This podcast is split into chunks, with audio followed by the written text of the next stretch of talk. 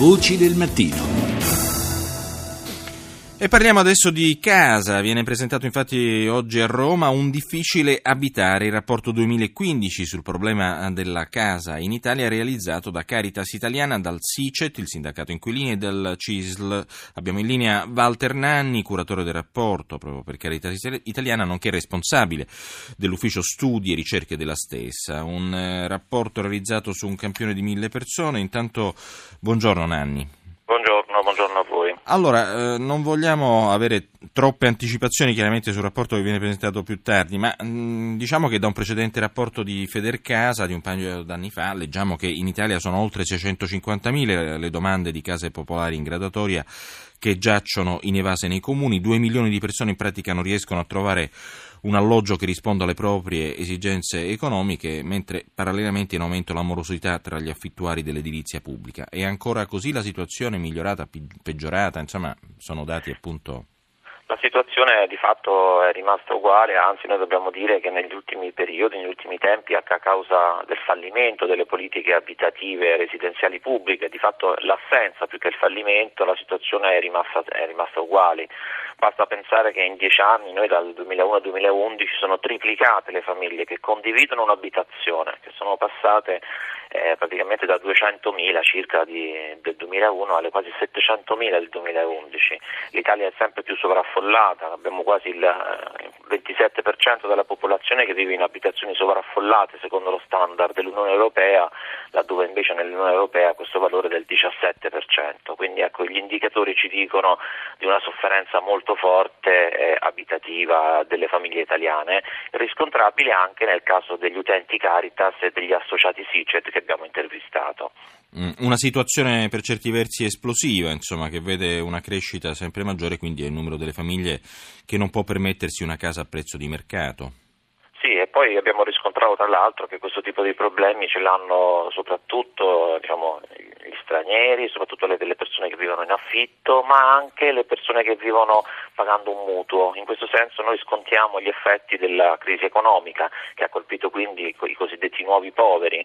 Noi per quello che riguarda l'importo, ad esempio, dell'affitto sul reddito, che è un indicatore importante, tra gli utenti Caritas e gli associati SICET oltre il 40% spende più della metà del proprio reddito per l'affitto, ma è interessante il dato sul mutuo, il 52,4% di queste persone spende più del 40 e il 50% del mutuo sul reddito. Quindi il, Resta poco per vivere, insomma, possiamo dire eh, questo. Diciamo che poi naturalmente queste sono spese diciamo, di sofferenza abitativa molto forti che poi fanno, fanno significare la difficoltà per sostenere tutte le altre spese.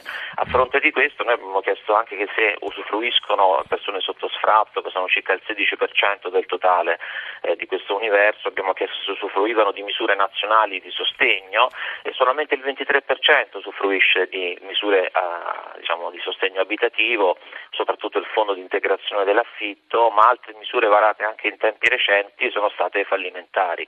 Basti pensare che solo il 5% di queste persone in difficoltà ha usufruito della sospensione del mutuo, ad esempio, uh-huh, uh-huh. la misura che era stata introdotta con un precedente governo proprio consentire alle famiglie di sospendere il pagamento in caso di difficoltà economica.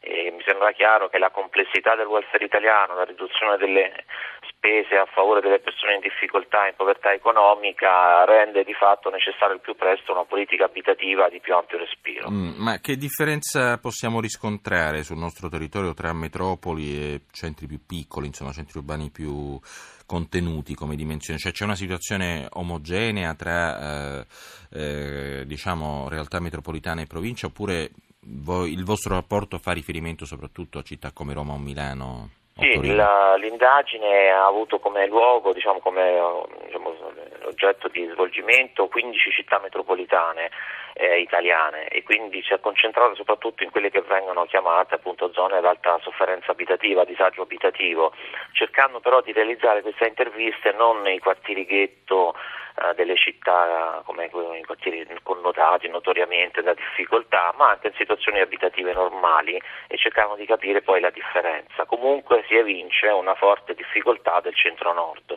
questo è molto evidente a causa di un costo dell'affitto più alto, i costi abitativi sicuramente più elevati però è anche vero che nel sud abbiamo invece un'incidenza della povertà economica e quindi alcuni indicatori relativi alla qualità dell'abitazione sono magari peggiori in certe zone, invece altri relativi alla difficoltà a sostenere le spese sono diversi nel sud.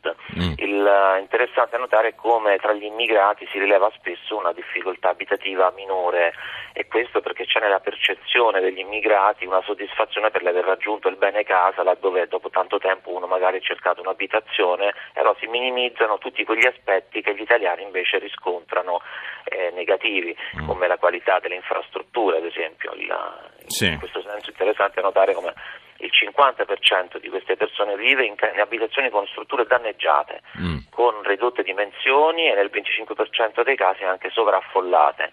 Mm. E quindi tra italiani e stranieri non sempre c'è la stessa percezione mm. e questo deriva appunto da una percezione diversa dell'ambiente. Infine un'ultima domanda, eh, lei giustamente ha sottolineato che ci sono diversi modelli di welfare in Europa e ognuno deve fare i conti con la realtà di riferimento ma, eh, e le possibilità naturalmente di riferimento, ma c'è un modello di edilizia pubblica ideale nel vecchio continente o no?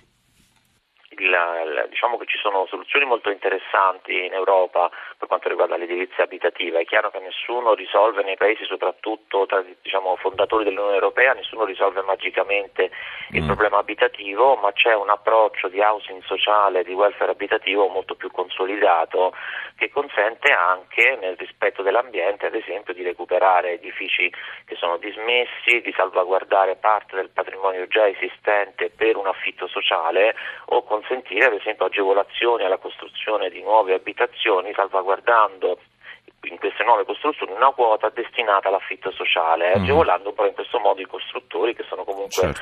tenuti a riservare una parte di queste abitazioni per affitto certo. sociale. In questo modo è interessante perché non si creano i quartieri ghetto eh, solo per l'edilizia popolare e questo tipo di soluzioni potrebbero essere riprese Adottate, anche in Italia. Certo. Grazie, grazie a Walter Nanni, curatore del rapporto Caritas sulla casa.